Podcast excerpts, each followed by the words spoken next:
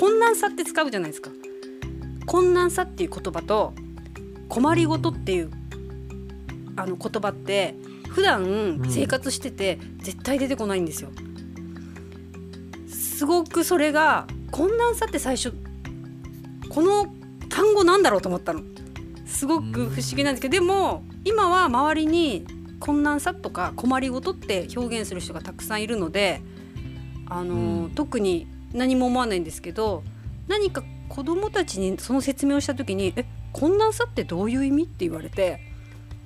そうなんだと思ってこれ多分業界用語だなと思ったんですよ。困難さと困りごと、ねうん、だからなんかそういうのって昔からこのキーワードがあるのかなと思って困りごとっていう表現困りごとってのは、なんか最近かもしれないですね。なんかこういうどこから疲れ始めたかわからないけど、うん、いわゆるそのアセスメント患者さんとのやり取りをするときに、うん、まあ、なるべく分かりやすく聞こうとして、困ってることありますか、もしくは困りごとありますか、っていうことを聞き出したと思うんですけど昔だったら、なんかやできなくなったことだとか難しいことだとか、うん、多分そういう言葉を使ってたかもしれないし、うんうん、まあ、それがなんか字に書くときに困難っていう言葉になってその困難さっていうのでこう交互体で使い始めたかもしれないですね。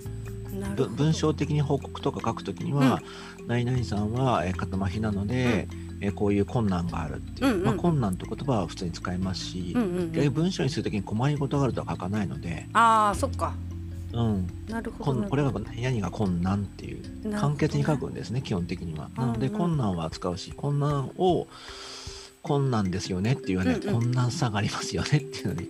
そ,、まあ、それが困難っていうよりも困ることはありますかとか 難しいこと困ってませんかとかなんかね。そういうニーズを探そうとして、うんうん、何に困ってるか引こうとするんですよ。うんうん、ただねちょっとまた余談で離れますけど、うん、ヤクモに来た時に、うん、今から1998年にヤクモに来たんですよね、うんうん、その時に患者さんたちにね何かやってみたいことありますか？何か困ってることありますか？って聞いてもらってもね。何もないって言われました。何もないって言われみんなねその ADL っていうその普段の身の前のことは全部全解除で介護に頼らな,、頼らなきゃいけないんだけども、さも何かやってみたいことは困ってることあるんだなって思って聞いてみたんだけどないと、うんうん、今までの病院がどちらかというと、うん、近所にいたんですよね、うんうん、あの札幌の5年間、うん、で肩麻痺とか積損とかリウマチの患者さん、うん、ALS の患者さんと関わってたんですけど、ほぼ病院にいる人たちがほとんどだったので、その短、うんと入院にしても何ヶ月ですよ、うんうんう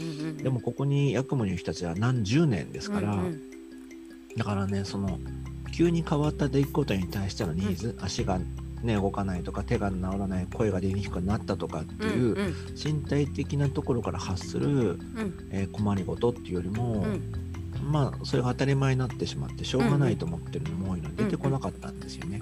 ある子から聞いたらね、ある子はねどうしたら言ったら、えー、ゆっくり横になって休みたいっていう人がいてええー、って思ったことがあったんですよ、ね。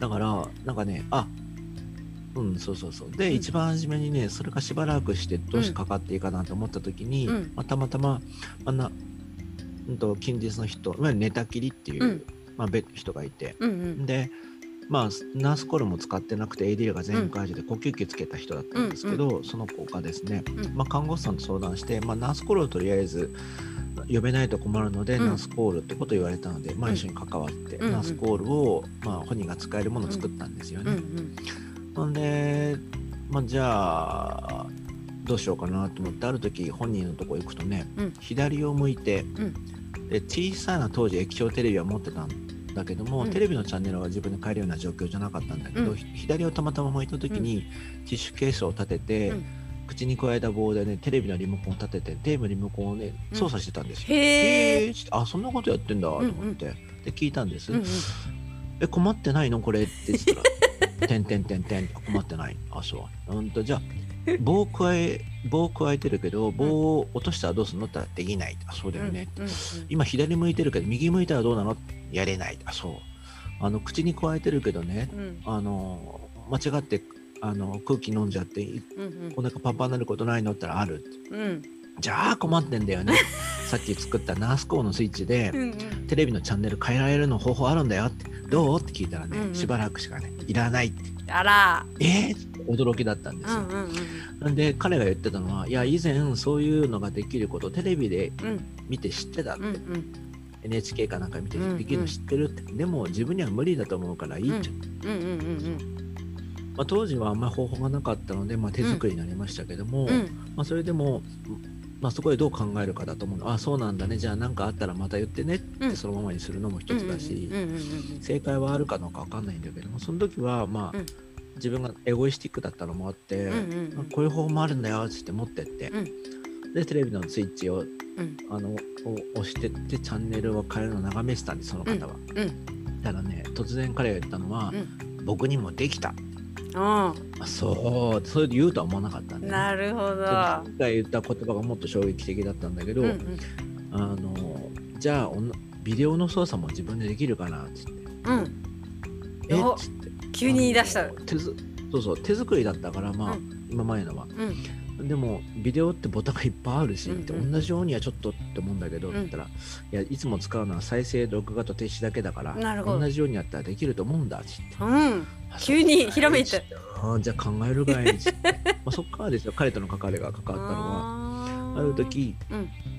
あのベッドまで行くとうん。先生どうしたの?」って言ったら「いやゲームできないかな」って言って「うん。ゲームかい?」って中学校の時やってたんだけど今できなくて、うんじゃあちょっと一緒に考えるかい。どうしたらいいと思う？上から始まる。うんうんうんまた次行くとうん。うん「先生ベッドから離れたいちょっとでもいいから離れたい」っつって、もうその子はねうん。車椅子は運転できないのでずっとベッドだったんですけど、じゃあスイッチで操作ができるゲームあの電動車椅子っうんうん。てどうしたらいいのかなっていうのをじゃあメーカーに問い合わせてみたりだとか、うんうん。まあ、そういうことをしてみたりだとか、うんうん。でこれは決して言われてすぐなんかねドラえもんみたいに「のうん、ドラえもん」とか言って「はいじゃあ何々」ってね、ポッケから道具を出すにはいかなくて、うん。うん方法がなんか前例がないし方法もなかったし、うん。実際売ってもないからうん。作んな作んなきゃいけなかったり作ってもらったりとかしながらが多かったんですよね。うんうんうんである時にねまた本人のとこ行くとね、うん。こんなことがやりました。あ今度ねパソコンだったかな、うんうん。パソコンの話になってなぜパソコンかというと、うん電話だと滑舌が悪いからうまく伝えられないお母さんに、うん。だからメールだったら伝えられるかもしれないからパソコンできないかな、い